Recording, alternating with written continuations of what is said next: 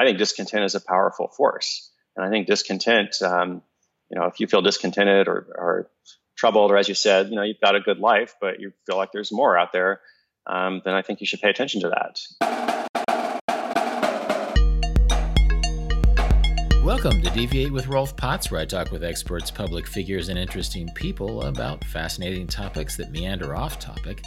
Today, I talk with best selling author Chris Guillebeau, who's best known for books like The Art of Nonconformity, which has been translated into more than 20 languages, and The $100 Startup, which has sold more than half a million copies worldwide.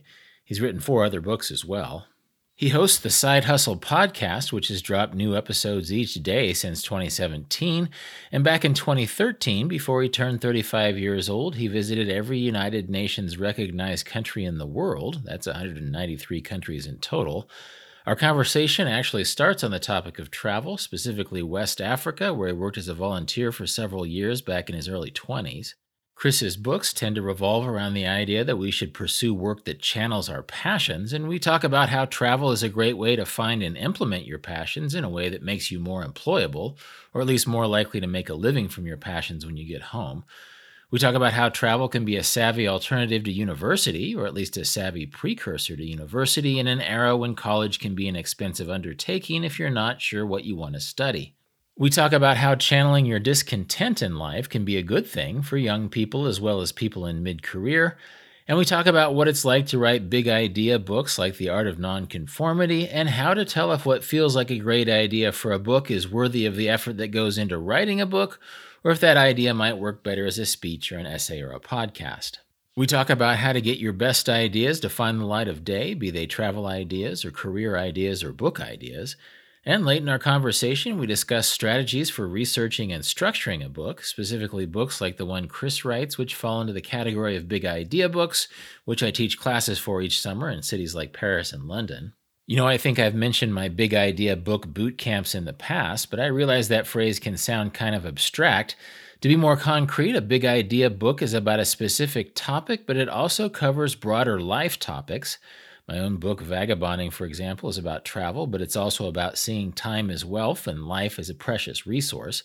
My friend Tim Ferriss's book, The Four Hour Work Week, is another example of a big idea book. A lot of the students who take my class tend to be an expert in one field, like science or finance or medicine or law or even sports, but they want to write a book that speaks to life in general, even as it speaks to specialized expertise. And my class offers strategies on how to conceptualize and write that kind of book. More information on that at pariswritingworkshops.com or rolfpotts.com slash deviate. This podcast episode is sponsored by TripScout, the travel app that provides you with a personalized and always up-to-date travel guide for your destination. TripScout offers the best articles and recommendations based on your trip dates, who you're going with, your budget, and your interests. You know, I've known Conrad, the app's creator, since he wrote for my vagabonding blog more than five years ago. And he just launched a new podcast. It's called The School of Travel, and it features short, bite sized episodes that keep you updated on the latest travel tips, trending stories, unique destinations, travel gear, and travel hacks.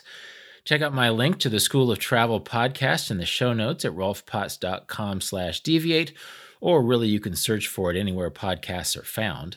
The Deviate show notes also have links to my main sponsor, AirTreks, which specializes in multi stop itineraries for vagabonding style journeys. Plug in the destination of your dream trip at airtreks.com to see how they can save you money. You know, I always say that, but seriously, give it a try. You'd be amazed by the trips that you can build and the money you can save there. But for now, please enjoy my conversation with writer Chris Guillebeau. I think you first came on my radar when you were on your quest to visit every country in the world, and I think the the footnote was that you were the youngest guy to visit every uh, UN um, approved country in the world. And I want to ask you about that in a second, but sure. through reading your book, you, you mentioned also your experience as a volunteer in West Africa, which which sort of predates mm-hmm. uh, your big around the world, every country in the world journey. So I'm curious to know how yeah. you ended up in West Africa and what you learned there, because I have a sort of a corollary experience in Korea, and I wouldn't trade it for mm. anything. Mm. And I'm just curious to know. Yeah what West Africa at that point in your life has meant to you. Yeah, of course. I mean, I, I think um, that was the precursor to everything else. And you know, as as cool and as fun as it was to, to do the quest to go to every country in the world, I think my life and my worldview is much more defined, you know, by you know spending those four years in West Africa, you know, before all that. And it was that experience. So I was an aid worker there, living on a hospital ship for much of the time. We would go and be deployed in Liberia for a year, and then Sierra Leone for a year, uh, and then some other countries, you know, along the coast uh, for the rest of the time. And uh, I mean, that experience is what gave me you know confidence in, in, terms of traveling in difficult situations. It's what expanded you know my horizons uh, in lots and lots of ways. Um, and I mean, I, I, like you said, you know, you wouldn't trade that time for anything. And for me, it's the exact same thing. Like a, you know, that was a it was a hard time in some ways, but it was also like this magical time. And uh, it's one of those periods in my life that I look back on and say I'm so grateful. You know that. Um, that I was able to do that because it led to so much, you know, later that it's not directly connected, but I can see like you know, everything that I learned there, I'm still applying in different ways, you know, now, which is what 15 years or so later. How old were you when you went there? Uh, yeah, it was 22, I think, mm-hmm. 22, 23 or so. It's like a post 9/11 experience in terms of just like, you know, you know, I was kind of depressed, like a lot of people were, and just looking around and like, what's, you know, what am I doing with my life, and like, how can I contribute in some meaningful way? And um, you know, I read this, the story of this uh, surgeon from California who basically gave up his, you know, very you know well-off career in the states uh, uh, to go be on this hospital ship. And he had met his wife there, another volunteer. They had two kids, you know, brought them up there.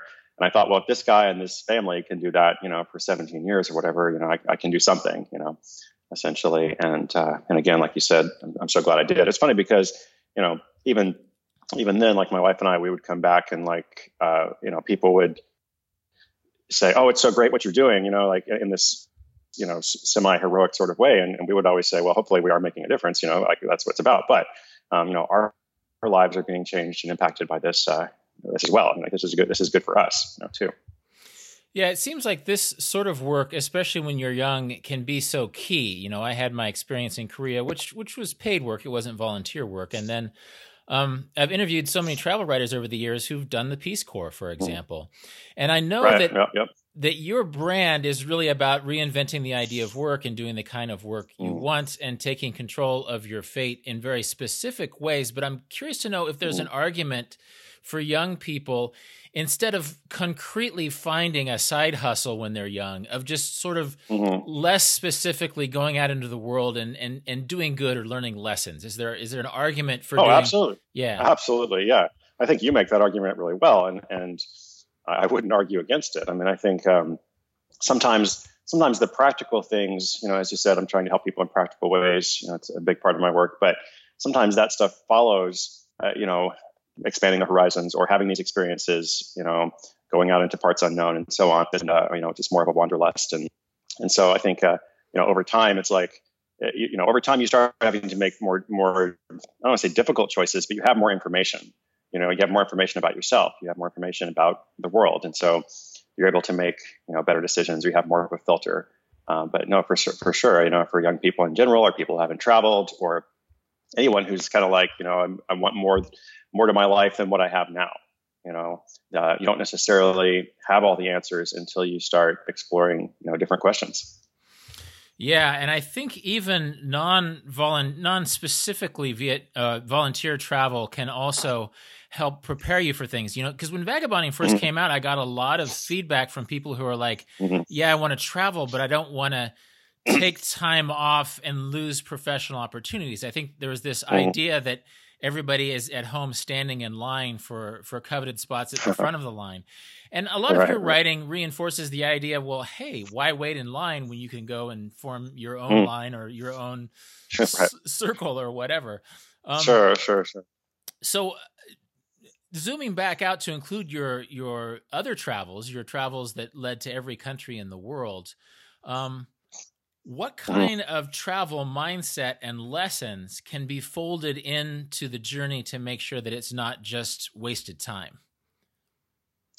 Yeah, um, I mean, well, everyone's journey is you know is their own, of course, and and for me, I just I got really attracted to the idea of you know the whole country quest came about when like I just you know started learning more about the, how many countries are there in the world and you know what are the difficult parts to get to and you know how many islands you know, island nations are there and I, I was just really interested in that kind of data and making lists of places I'd been and such. So for me, I, I found like this close connection between, uh, you know, just the love of travel, the discovery, you know, the non-specific part of, of traveling without an agenda, and uh, you know, the goal setting, making a list, you know, part of my brain or my life or whatever that I I also found attractive uh, for some reason. So I kind of just combined, you know, those two, and you know, over the years as I as I went along, um, you know, there were some places that I went that I didn't necessarily, you know, love, but there's always something you can take away from every place, right? And there's um, there's also lessons to be learned about the journey itself, you know, which are not necessarily like geographical lessons about a specific place, but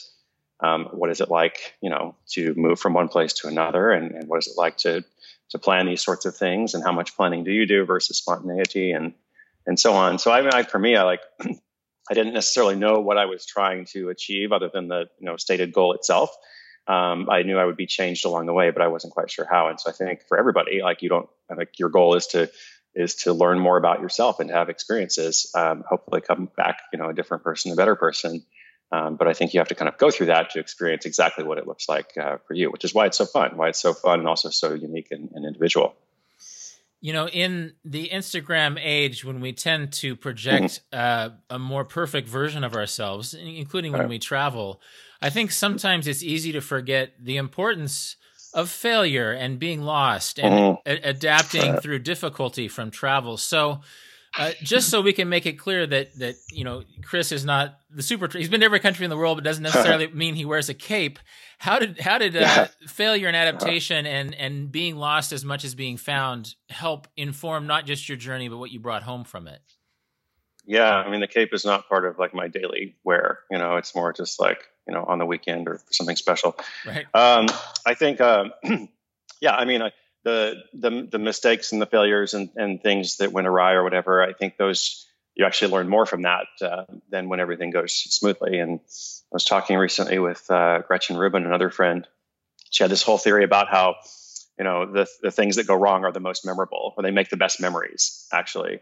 And so, I mean, there's there's a lot of travel experiences I had that I'm, I'm sure were fine at the time and I enjoyed, but I don't really remember them now because I've been traveling very actively for 20 years.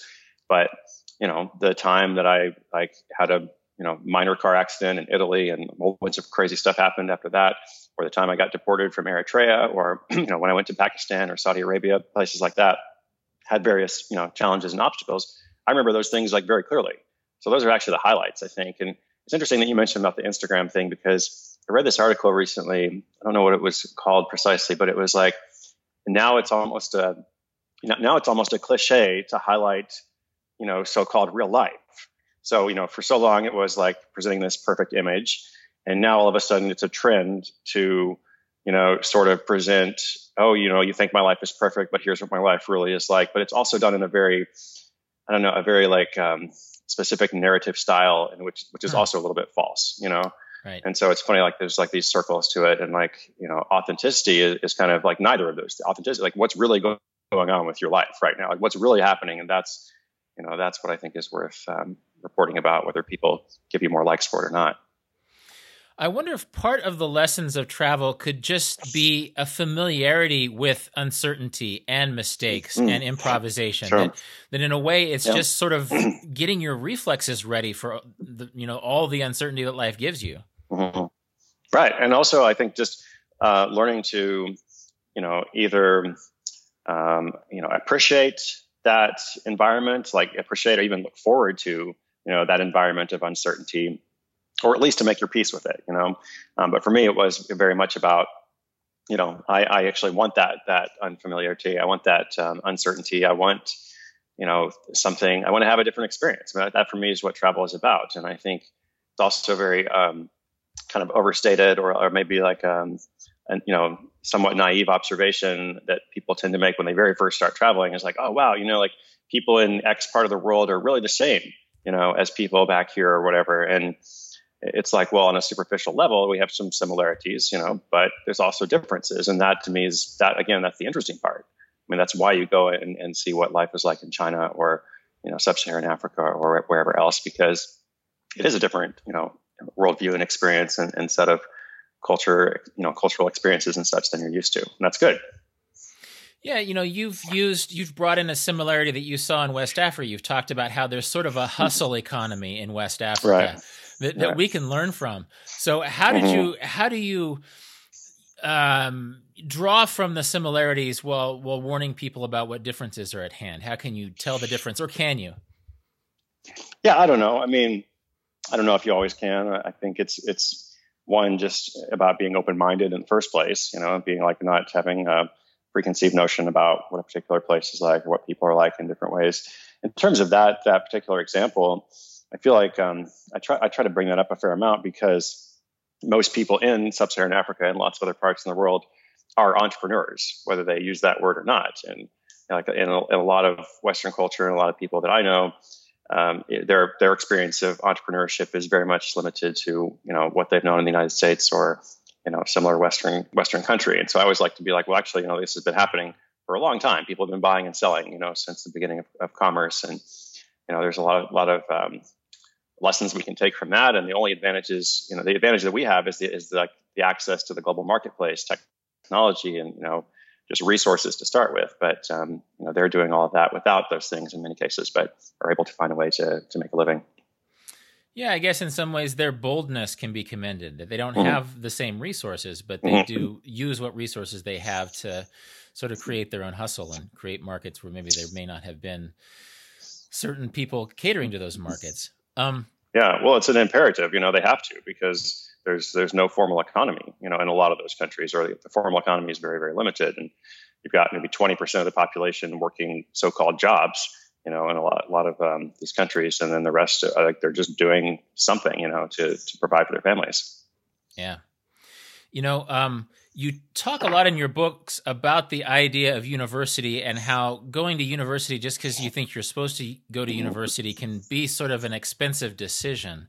Um, mm-hmm. And keeping in mind that travel has informed your life, it's informed my life. If some, if there's an argument to be made for somebody investing that sixty grand into travel, and actually you can travel for way less than sixty grand. Oh yeah, right, right. what's the what's the argument for using travel as a university, or even as a way of fine tuning what you want to f- seek when you go to university? Yeah, I mean, I'd be curious what you think about that. I, I think so much has changed, um, probably in the time since you wrote your book. I mean, your book was a major influence. Your first book, you know, or the vagabonding was a major influence on a lot of people, and I think um, maybe coincided as well with um, just a shift that was taking place and more people asking like, what are the cost benefits, you know, of this stuff? It's not like it's not like the statement is college is bad. You know, you should not go to university. You know, of course, that's not the statement. It's it's you know cost benefits. Like like you said, sixty grand you know, whatever it is, it's a lot of money. You can do a lot of things with that. So, you know, if it's your goal to go to medical school or something, you want to be a doctor, you probably shouldn't do that on your own. Like there probably is like a prescribed course, you know, track to go through, which doesn't mean you can't, you know, travel for a year before you start that or whatever. But if you're not sure what you want to do, which is, you know, so many people who who go into college these days, I'm not sure. I have an idea, but I don't really know, which is again totally normal. You don't have to you know what your life purpose is when you're 19 or 20 or even 25 or 30 or whatever. Um, why spend that, that that money? You know, why spend all that money for something that has a, an uncertain return? And people would say, well, you know, travel. Like, wh- what's the value in that? Well, you know, lots of people go to college, but um, not nearly as many people, you know, go travel in Southeast Asia for six months or, whatever, and they're going to come back changed in one way or another. And besides, also, you know, you can always go to college later, right? It's not like you're making this decision to turn your back on it. So I think it all comes down to like cost benefits. What are your goals? What do you want to do? What do you want to achieve? And then what's the best way to to get there? And if you're not sure, then you don't have to decide right away. You can you can defer that decision. You you are obviously a very much a list and goal driven guy. Um, uh-huh. yeah. Is that a, a, requisite? Like, do you think a given journey into the world needs a list of goals uh, or even just just yeah. okay. so so explain as a, as a list driven guy, explain how you can how you don't need one. Yeah, sure, sure. No, I didn't mean to cut you off there. I was just for me, I am a list driven guy. Okay, that's just me, you know, and I, I do see a similarity. Um, not necessarily with travel in particular, but I wrote a book called The Happiness of Pursuit. Uh, which is partly about my quest, but then also about lots of other people who undertook quests of various kinds. Um, and so there, there, are all kinds of different things, like this guy who was trying to produce a symphony, you know, for 28 years, and um, lots of intellectual stuff, uh, different things like that. So I do see a kind of a similar similarity there. And you know, people that are drawn to those kinds of things, they do tend to be like goal oriented. They do tend to to like lists and you know organization structure. Um, they're rewarded by milestones and timelines and stuff like that. But um, you know, in terms of travel, uh, people just going out to see the world. No, you don't have to have a, list. You don't have to have a you know goals. And and I also want to be clear, just for myself, like you know, even though I, I have the list or whatever, I didn't start the journey to every country in the world until one day I made a list and realized I had been to 30 different countries, you know, and I went to 30 different countries because I love to travel. I love the experience of it. And so for me, the way the, the goal was kind of um, putting a wrapper, like a foundation or something around something that I already love to do, you know, so it was a compliment. It wasn't like it was the thing that was leading the way. Now, did you write Happiness of Pursuit after you'd finished the, that journey? Uh, yeah, yeah. I, I kind of started outlining it in the, the final year, uh, but then it, yeah, finished it up uh, after that. I thought that was that was so interesting. It, it, was sort of an it was a way to to wrap up your own quest while pointing to other variations of quests. I mean, were you tempted to write just a straight up travel memoir instead of this? This no, no, because I'd be I'd be bad at that. I would be a, just a I just not I would not be a good uh, travel memoirist. I'm, I'm, not a good travel writer in the first place. I mean, that's what's interesting is like when I first started the the blog, The Art of Nonconformity, I thought, okay, I'm going to write travel essays, you know, hmm. and I realized pretty quickly I wasn't good at that. And other people are have much more detailed observations. And same with photography you know like when i first started traveling independently, i'm like oh I, I, need to get a camera. I need to learn how to take you know proper photos and all that. And and I did for a bit, but I, I felt like it was a burden to me. To me personally, I was like, I'm, I'm carrying this camera around um, because I feel like I should be carrying a camera around. And when I go and have this experience, I'm thinking about how can I get the right shot or whatever. And once I kind of let go of that, you know, actually, I actually had a much better experience, you know, for me personally. Now, obviously, there's lots of you know amazing photographers out there, but again, that's what that's what they do. So same with the travel writing. You know, I don't think my travel memoir of going to every country in the world would be that exciting it would be that interesting. Um, but you know, that's why I was like, okay, this was a quest. Why did I undertake a quest? And then what, what are the similarities between people who do this kind of thing?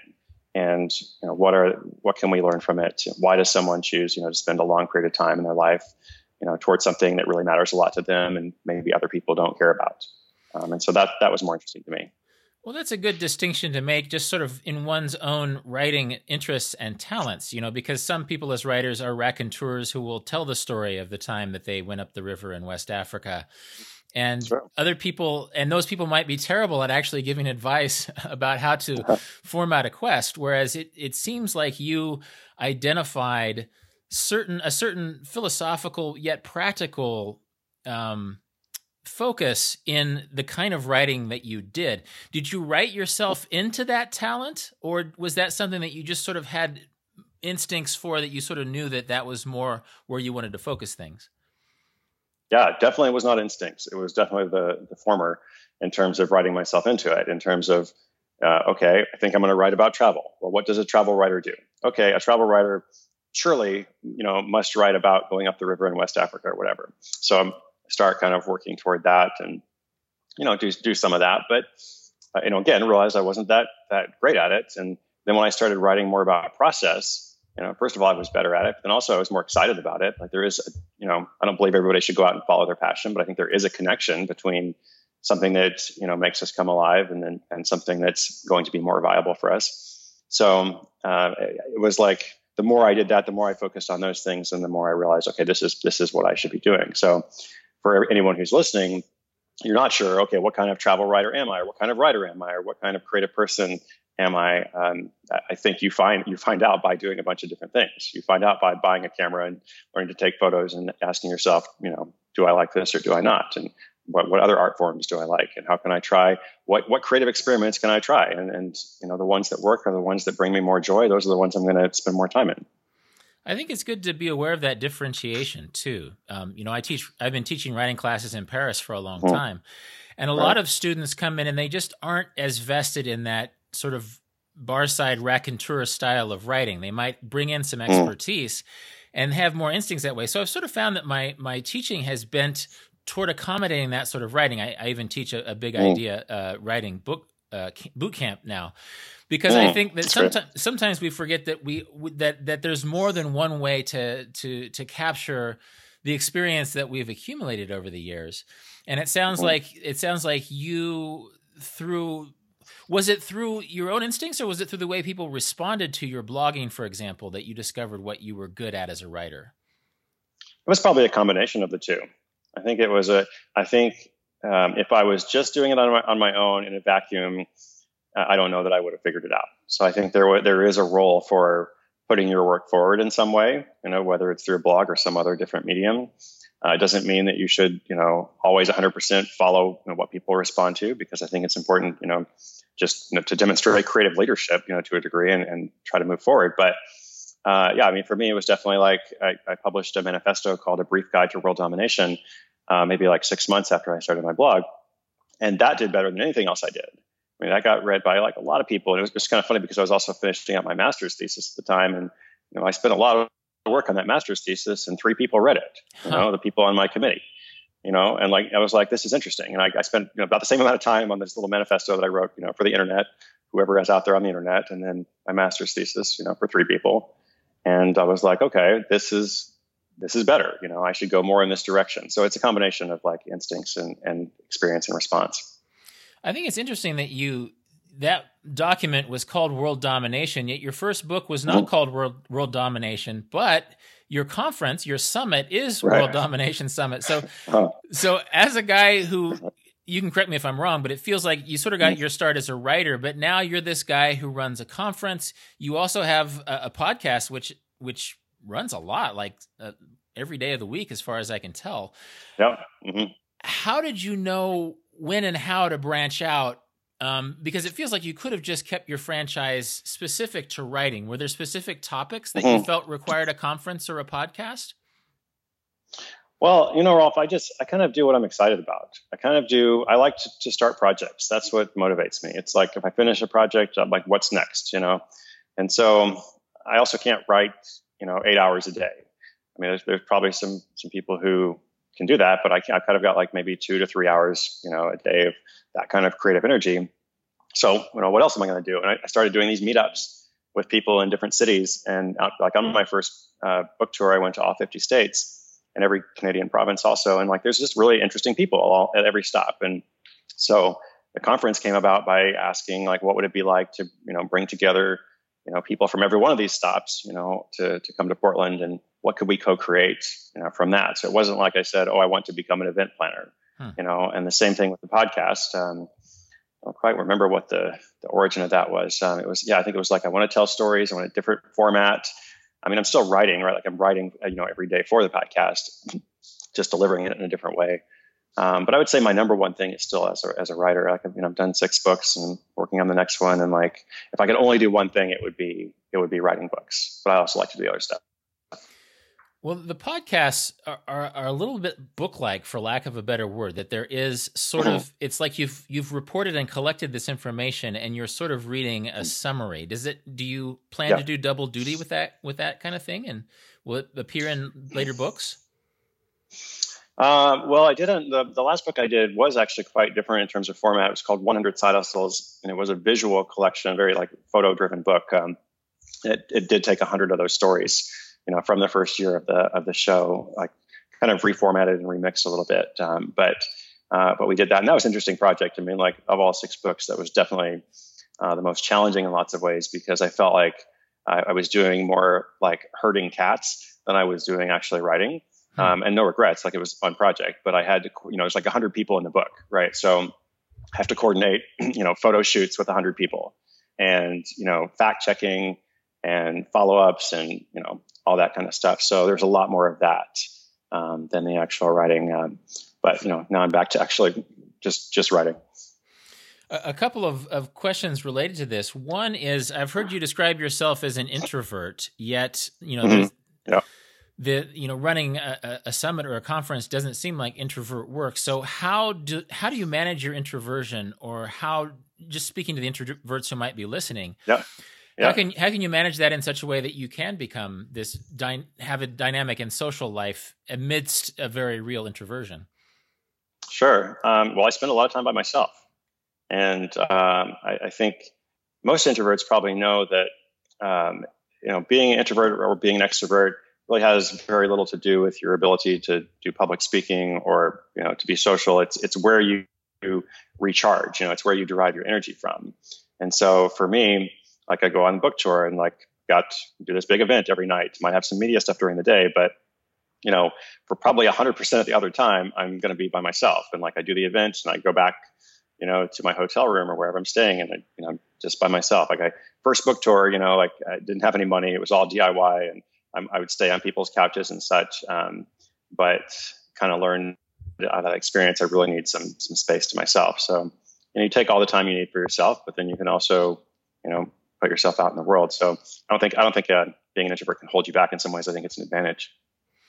I'm also curious about workload type issues because you since since you started with your blog you've written several books and then you you have a lot of podcasts. You just seem like a really busy guy. Is is it is is overwork or work life balance ever an issue? Yeah i mean i am somewhat compulsive. Um, i think work life balance is interesting. I think that that concept is kind of a a corporate concept you know? It's like uh, something corporations talk about to make their employees, you know, feel like they should be happy, you know. Um, but it, obviously, like you, you, should do more in your life than just work. Uh, I guess I, but for me, it starts with the, this perspective of like I love what I do. Like I really do. Like I feel very fortunate that you know there's this global community of people out there that care. You know, some of them at least what I have to say, and I can do these events and people actually show up. And like I don't I don't take that for for granted.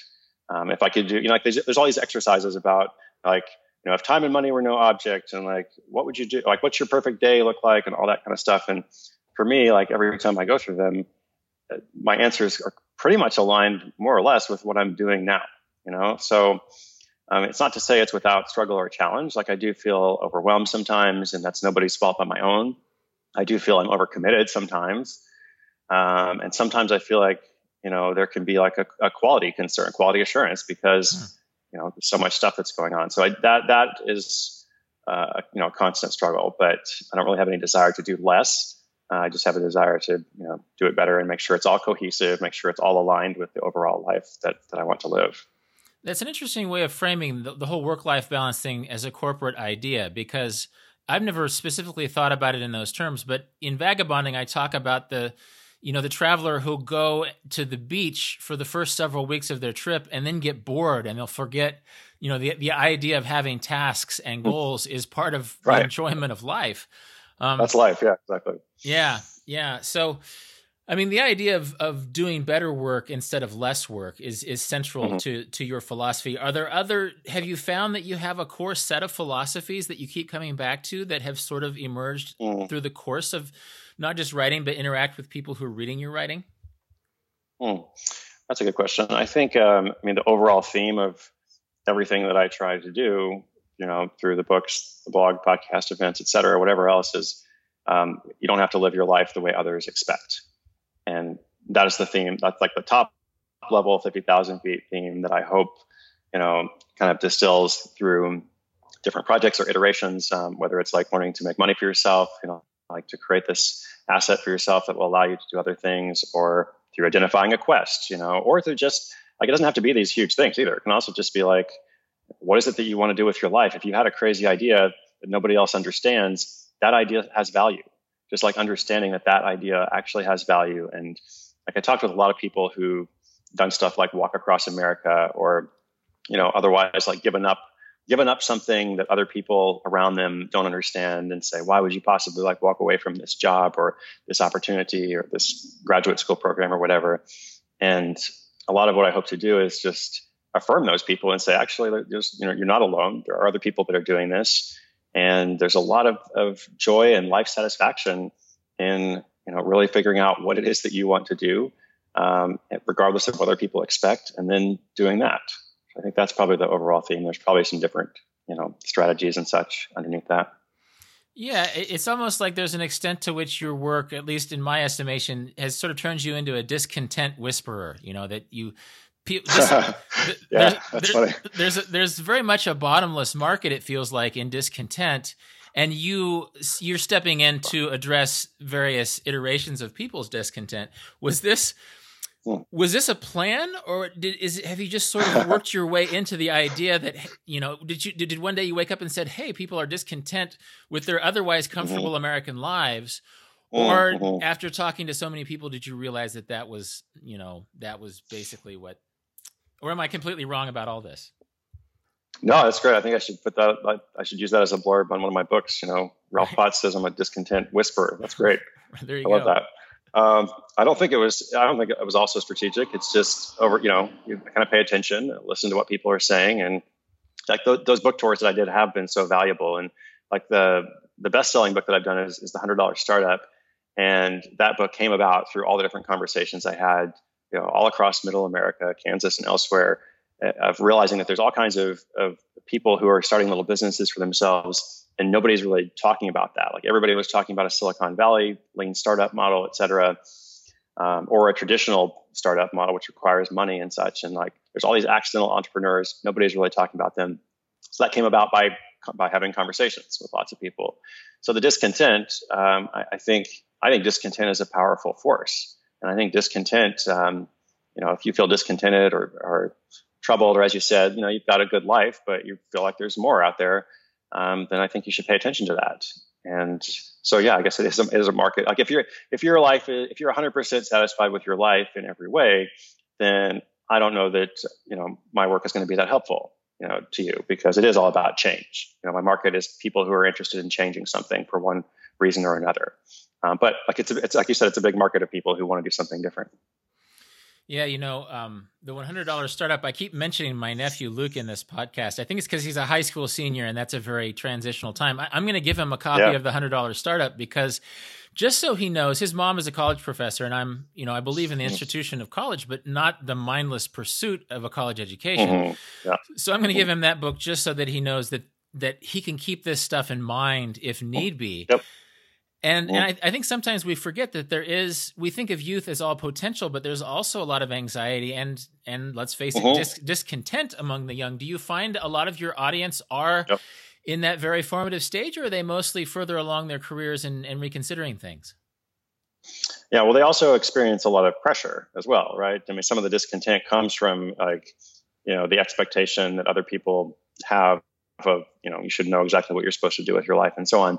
Um, as as for like my general readers or so, I would say um, I, I, have some like you know young people and like you know teenagers and like maybe young 20s. I definitely have to have some some, but I would say probably have more. You know, like once they encounter the so-called real world you know like there's a certain part of your life where you're, you're, kind of idealistic or maybe people are changing on this which is not a bad thing but you know for a long time it was like I am going to go to college and get a good job and you know this is the path. And and then once they realize like there's some problems with that at least for a lot of people or all, all of those good jobs aren't necessarily waiting on the other side or there is this huge problem of student debt um, that's when people are kind of like rethinking and like okay maybe i need to find a different approach. But i guess when i whenever i hear from people who are you know high school seniors or similar i always think well that's good. This person's ahead of the curve basically. This person is is actually you know probably far beyond their peers and asking these questions of themselves. Yeah, you know, a lot of times there's this argument, this societal argument that's saying, well, college isn't doing a good enough job of giving people vocational skills. But I think that the mm. co- colleges are probably historically more idealistic than we give them credit for, that they're also trying to mold citizens.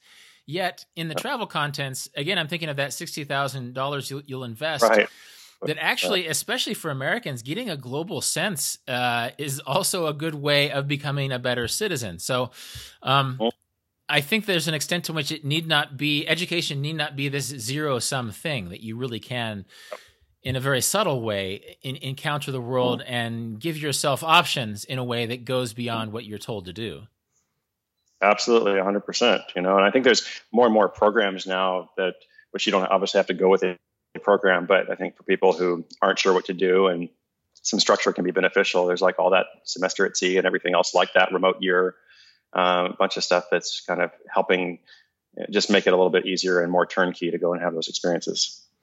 Yeah, yeah, and in, in a way, it's easy to to slam universities. Um, uh, just because mm-hmm. they're they're trying to do well, and I remember when I taught mm-hmm. university for a while, going to events where I would talk about travel, and then someone would say, "Oh, we're, our school sponsors this event with the through the State Department, blah blah blah blah." And I was just thinking, mm-hmm. well, that's great, but if you're smart, you'll spend the first two weeks partying, and then the rest of the year, you know, actually having really dynamic things that don't involve having to meet with State Department people. So I think that um, mm-hmm. Right, a, right. a, smart and curious person on the road, um, even if they do have a little bit of fun from time to time, um, mm-hmm. needs maybe less structure than than um, than we think they do. Sure. Yeah, I think it depends on the person, you know, but uh, I think um, people are people are smarter than we give them credit for. They're more adaptable than we give them credit for. So, you know, there's there's very little downside. I mean, I know you talk about this too. There's very little downside to planning your vagabonding trip, right? Like if you don't like it, do you go somewhere else. If you discover that you really, you know, hate travel and want to go back to wherever you were, then that's what you do. You know, like these these are not these are. Um, I heard this phrase recently that I liked: um, reversible decisions. You know, hmm. there's a lot of decisions that we can make that, you know, the the the cost of failure or the cost of changing our mind is very low. So in that situation, I think it's almost like you have an obligation to to if you if you're thinking might this be a good idea, and you know the costs of it not being a good idea are so low why why wouldn't you, you try it? Because if you don't then you're always going to wonder you know what would have been what would it have been like if i had gone to vietnam when i had that idea and that chance or what would it have been like if i pursued that volunteer opportunity or just you know took off and backpacked in europe or whatever yeah, it's almost like we need a narrative category for the people whose whose international adventure didn't quite deliver. You know, we have like B- Bill Gates, sure. Bill Gates and Mark Zuckerberg are these air quotes college dropouts, right? So we have this right, right. We have this set story for people who for whom college didn't quite give them you know the tools that really made them break through. In a way, there could be an mm-hmm. equivalent of travel. I don't know if I don't know if I really sure need to write a, a, sequel to Vagabonding called Vagabonding Failures and how hmm. they can improve your life. But right. that, that, could be a thing, you know, that it's it's better to try yeah, to sure. travel and fail than to not try to travel at all. Yeah, no, for sure. I think so. I don't know that that you know, like I try to avoid shoulds. You know, like you should do this, you should do like. There are. I don't. I don't know that everybody necessarily does want to go and see the world in the same way that like you that you and I have been drawn to, and probably a lot of listeners are drawn to. And so, not an evangelist, you know, for anything. I'm much more of a recruiter. I'm just like putting out, you know, values, right? Here's a value. Here's an idea. Does it, does it sit with you? Eh, does, does the shoe fit? Great. You know, if it doesn't, you know, peace be with you, you know? Yeah, there's a there's an extent to which uh, I think I wrote Vagabond to the idea not that you should travel, but the idea that if you want to travel, you can. Um, right, and, and right, I think right. there's an old model. It's it's almost completely dissolved in the age of digital nomadism and all this information we have. But it was just sort of this old upper middle class notion that you should travel, which is fine. Mm-hmm. But then it has this societal obligation. Whereas if you're a middle class or lower middle class or working class people and you person and you really want to travel, there's there's ways to do it. Um, yep and so that feels like that. And, and, then and then i guess i guess this new category that we've invented just now is the the the, the not quite success of, right. of of the world journey that you learn from and use it to improve your life. So i like that.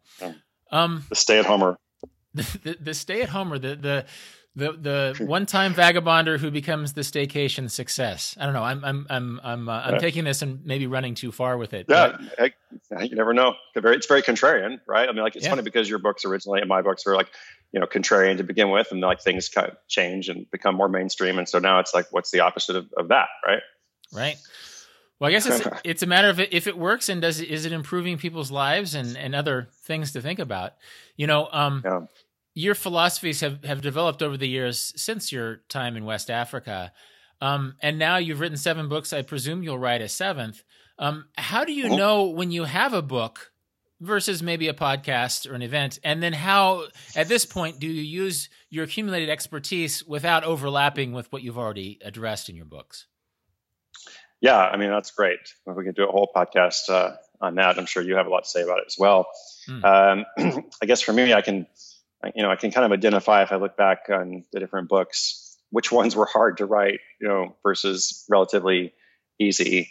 And I think the ones that were harder to write were when I had like a grandiose idea, like I had kind of knew more or less what I wanted to do, but I didn't really like it. Really wasn't that structured. It was I like I had a general objective, but didn't quite know how to get there. And then others where it's like actually I kind of can see it, you know, from the beginning through and through. It's just a matter of putting in the work. Um, I think it's like as I do this more and more, I think it's probably smarter, at least for me, to like choose projects in which kind of understand more or less how to how to get to the destination because it's going to take twice as long, you know, if I if I don't know if I don't know that process in the beginning. Like I wrote this book called Side Hustle, and I did like this this um, day form, a step format, step by step. You know, 27 days, you know, from idea to income, and I loved the writing process for it. It was the easiest book I've written because I was like, all I need is I need to spend some time working on this outline, and then I can tweak it as I go along. But basically, I know from day to day what to work on. Whereas with the happiness of pursuit, that again, that was like a bigger picture. It's like a quest. You know, okay, well, there's obviously you can create some structure for it, but it's going to be a little bit different than like here's the 27 days, you know, to create your you know side hustle, your income generating project or whatever. So it's not like I want to do only only like practical things going forward, but I want to make sure that I know what the vision is at the outset. Yeah, and, and, at a certain point, I'm curious to know how you map those individual books. You know how they mm-hmm. uh, how they structure themselves. Um, mm-hmm. But also, I, I think just for this, the sake of my listeners, and in fact, some listeners who think they might have a book in them, and, and I think a lot mm, of people great. think that they do, is how do you Good. know not just when to write a book, but when not to write a book? Because you know, I've I, have i have started teaching mm. these these big idea book boot camps, and sometimes mm-hmm. I cringe a little bit when somebody says, "Well, I have this." This expertise that I've accumulated as a professional uh, and it can be mm-hmm. realms. And this is the icing on the cake. I just I just feel mm-hmm. like this. It basically they're mm-hmm. saying this is my prestige project. That's basically the slam mm-hmm. dunk to all this stuff, and it makes me cringe mm-hmm. a little bit because they're forgetting that there's a reader involved who you have yeah, to deliver right. for. So, right. So, so, that in mind, for people who think they might have a mm. book in them, what kind of advice can oh. can you give to them about what and what what doesn't designate bookability? yeah, that's a good word. Uh, I think, um, you know, I, speaking of being an evangelist, for a long time I was an evangelist about writing books because that's what I always wanted to do, and I thought it was the coolest thing. So why wouldn't everybody else want to do that too? You know, and so I kept lots of like we probably have some mutual friends and people that are like coming up in different you know online spaces and uh, as I got to know them, whatever I would I would encourage them to write a book, and then realize like over time the first the first thing first is you have to want want to write your own book. Like if, if writing a book is not something that you are really, really excited about, um, then you shouldn't do it. That first, first of all, because you know, as we know, so much involved with it, and the return on investment may not be that great. You may not actually reach a lot of people with it. So first things first, make sure you really want to do it. Um, I think second, maybe another pitfall in addition to the one you mentioned is um, a, a book usually book usually needs more than one idea. You know, people might have a good idea for a TED talk or a good idea for like a long blog post or something. And sometimes those can turn into like book length, you know, manuscripts, but a lot of times they're kind of weak. Like the, the concept is well communicated with a thousand words. So if it's well communicated with a thousand words, you know, do you really need another 59,000 words of examples, you know, or tangents from that? So I think maybe that's another thing is, is, you know, do I have enough material? Can I envision that there could be enough material for this for this concept to become a quote unquote book. Are there examples that of, of books that influenced you in terms of how you structured and approached your books? Um, hmm. Starting with the art of nonconformity, because I've noticed like it, at least the books of yours that I'm familiar with, they sort of have three parts of around four chapters each. They have a lot mm-hmm. of nice uh, lists of bullet points and, and summaries and, and side boxes and, and questions to guide the reader. Mm-hmm. And I'm curious to know if if that's just sort of something that you invented, or if there if there is there was a kind of a big idea book template that that you drew from as you were writing your early books. I don't think there was a, a template, and I don't know if I can identify like a single book or a few books that influenced that process. I was I just read a lot of different books, you know, for for a long time before I started writing books myself, and so I think I probably assimilated some of that stuff, um, and some of it just I don't want to say it felt natural, but some of that structure is is not terribly uncommon. Like I don't feel like I created it, and in some ways, I'm. It's always interesting because you want to have this balance of like I want the reader to pay attention. Like an editor of mine gave me some really good advice once about how in a nonfiction book, especially like a prescriptive nonfiction book, a how-to book of some kind, you you don't want the reader to read you know more than a page. Like every single page, there should be something helpful or interesting to them. They might not use, you know, all 300 tidbits of a 300 page book or something, but there should be something of value on every page. So I tried to, to do that. In terms of the like the reinforcements and such, you know, the bullet points and the thing at the, at the end, you know, the key points, I kind of go back and forth because on the one hand, you know, it's it's helpful in terms of retention and so on. On the other hand, it can be condescending. You know, it's like the reader just read this, so it's like, reader, here's what I'm going to tell you. Reader, here's here it is. And by the way, did you get it? Did you really get it? If not, I'm going to tell you three more times. You know, at the end. So I think it's um it's a balance of like, and, may, and maybe the answer is different for each book. You know, I'm not saying like I regret doing that in some of the books. It's just like I think you always want to ask yourself, is this needed? Is this right for this book? And not every book needs to have a ton of sidebars. Um, maybe some books that don't have them would benefit from them. You know, who knows? Yeah, I think it might be. Is it right for this reader too? Because some people read with different levels of attention. Yep. Very good. And, and Very those, good. those, sure. those bullet points might be perfect for the person who is, yeah, um, you know, sure. reading in a hurry with screaming kids in the room. So right, right, yeah. Uh, actually, one thing to to jump back um, to a, a sort of a, a question I asked earlier just about the idea of is it enough for a book or is it a thousand word article? Mm. I'm curious mm. to know one of one question could be is it a book or is it a podcast? And then could the mm. podcast give me the roadmap for the book? Do you think that in, in this mm-hmm. day and age a podcast is a good companion piece before you've written a book? Uh, I think it it depends. It's kind of like the age old like people used to ask this about a blog, right? Like if you want to write a book, should you have a blog first?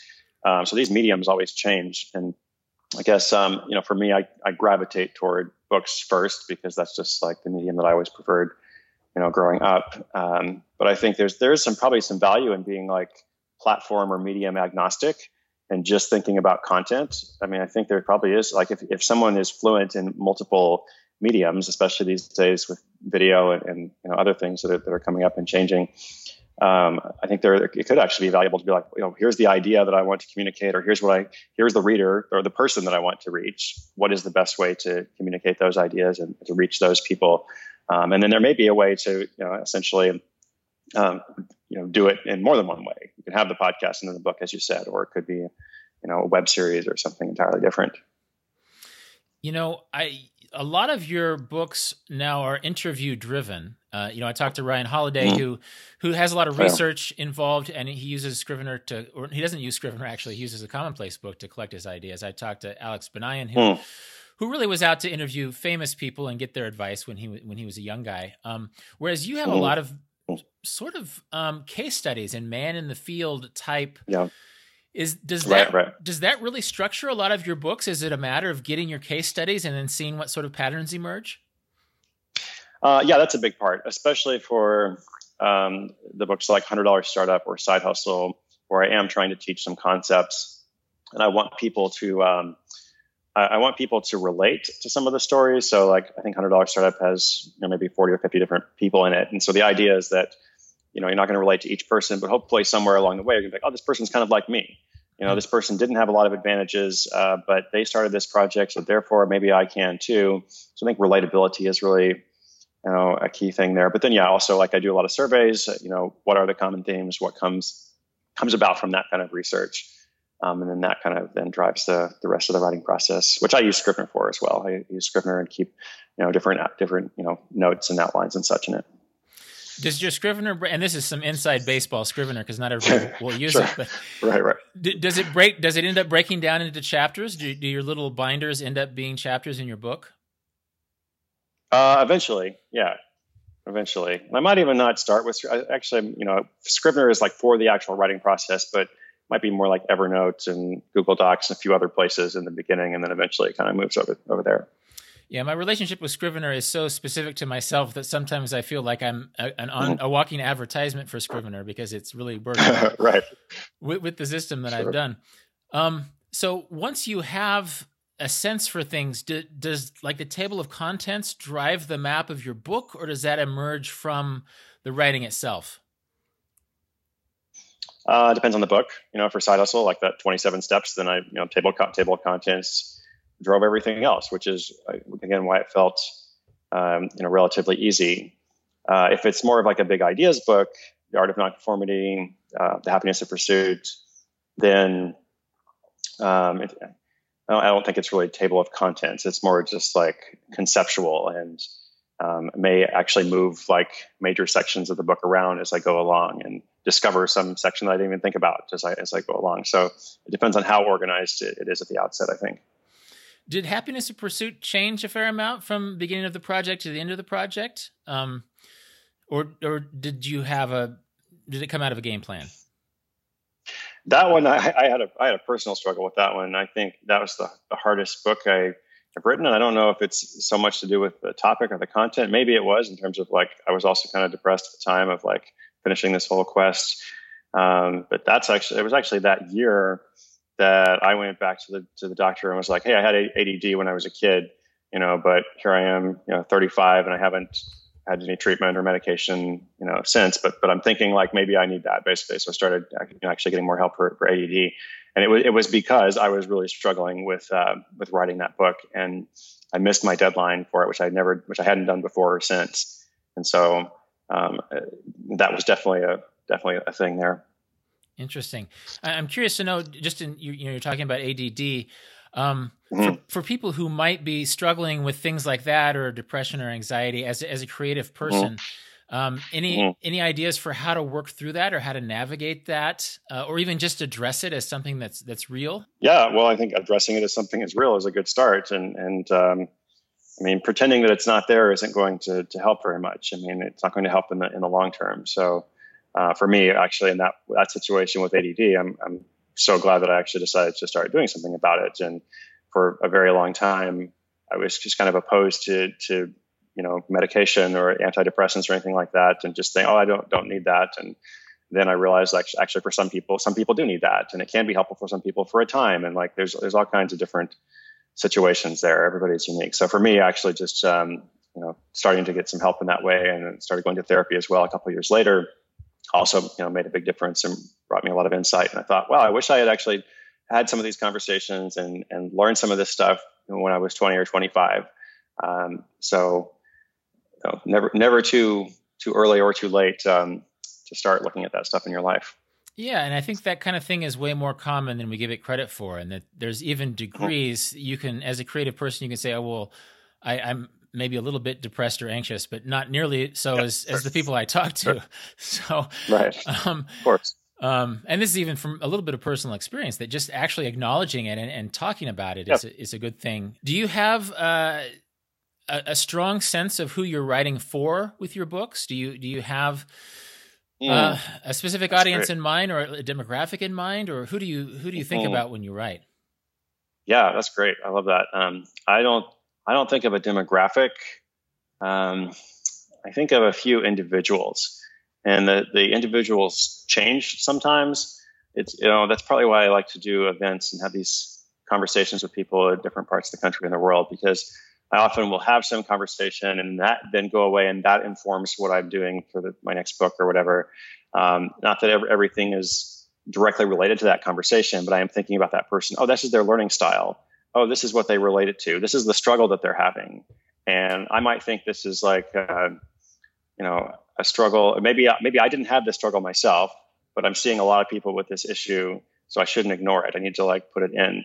Or maybe somebody has a, has a solution, you know, an answer to something that I hadn't considered. So I think about those kinds of people. Um, it's not a demographic. It's more just like, you know, some examples of people I've met. It's interesting how that can work. Uh, Tim Ferriss spoke with my students in Paris one summer and said that sometimes he uses a specific guy. I, am sorry, Tim, if I'm mm-hmm. paraphrasing you incorrectly, mm-hmm. but it just helps him get unstuck. That sometimes when he's trying mm-hmm. to be God speaking to the universe, it's harder than if he's just talking to his buddy. You know? Right. Right. Mm-hmm. Yeah, but this is always that's also a good rule for writing an email newsletter or anything else. Is like, you know, you're writing to one person and for me, the, the anecdote about that was my grandma before she passed away. She was on my email list, and and uh, she thought she thought I was just writing individual emails to her. and so um, she would have lunch with my dad, and you know she was in a nursing home for the last couple of years of her life, and she I got a nice email from Chris, you know, today, and he was telling me all about this stuff, and he was inviting me to come to some conference, and I can't travel anymore, so you know, I just thought that was like I always think about that after that. You know, just writing these individual emails, you know, to however many people are on the list. That's awesome. Go grandma. I love mm-hmm. that. Yeah. Um, as we reach the top of the hour, I'm curious to know just some big picture advice. You know, our conversation has sort of drifted towards the idea of writing process and writing organization just because it's sort of what I'm interested in and it's mm. something that I teach. But keeping in mind that a lot of people who are listening might not necessarily want to write a book, but are very much interested in the idea of being um, discontent whisperers or sort of harnessing yeah. um, their lives in certain ways. What advice would you give to folks for making a good idea happen? You know, because I think a lot of people. Mm or, or, letting an sure. idea fester, be it travel or a book sure. or an entrepreneurship, how how can they make that see the light of day and not just be buried forever? Yeah, the thing I've been thinking about recently related to that is do the thing that's in front of you. Like do the thing that you if you've got five different ideas, which people often have, oh, it could be this, it could be this, blah blah blah. You know, just just pick one or do the thing, the first thing that's the most accessible to you. That's the easy, even if you're not sure it's the long term answer. Kind of to circle back to where we started with experiments. Um, if you don't have a, the big vision, start with the small vision and do that. And normally your vision expands. You know, as you, like just with travel, like the more of the world you see, the more understanding you have, um, the more confidence you gain. So you know, if you're not sure what to do, it's like do what is in, in front of you. If you're not sure like who your readers are, think about the people that you know. Um, how would you communicate something to them? Um, you know, of all the ideas that you have, what could you start working on today that you could actually put out to the world in some fashion? You know, in a month or you know a week or whatever the reasonable period of time is. I feel like just having some kind of bias toward action uh, is only going to help you no matter what what you end up doing, no matter what process you undertake, what method, medium, etc., having this bias toward action is is going to be your friend. This has been Deviate with Rolf Potts. More about everything that was just mentioned, including links to all of Chris Guillebeau's books, can be found in the show notes at rolfpotts.com slash deviate. And as always, you can contact me with insights or questions at deviate at rolfpotts.com. This episode was produced by Justin Glow. Cedar Van Tassel does the theme music. Jan Futterman does the show notes. Thanks for listening, and I hope you tune in for future episodes of Deviate with Rolf Potts.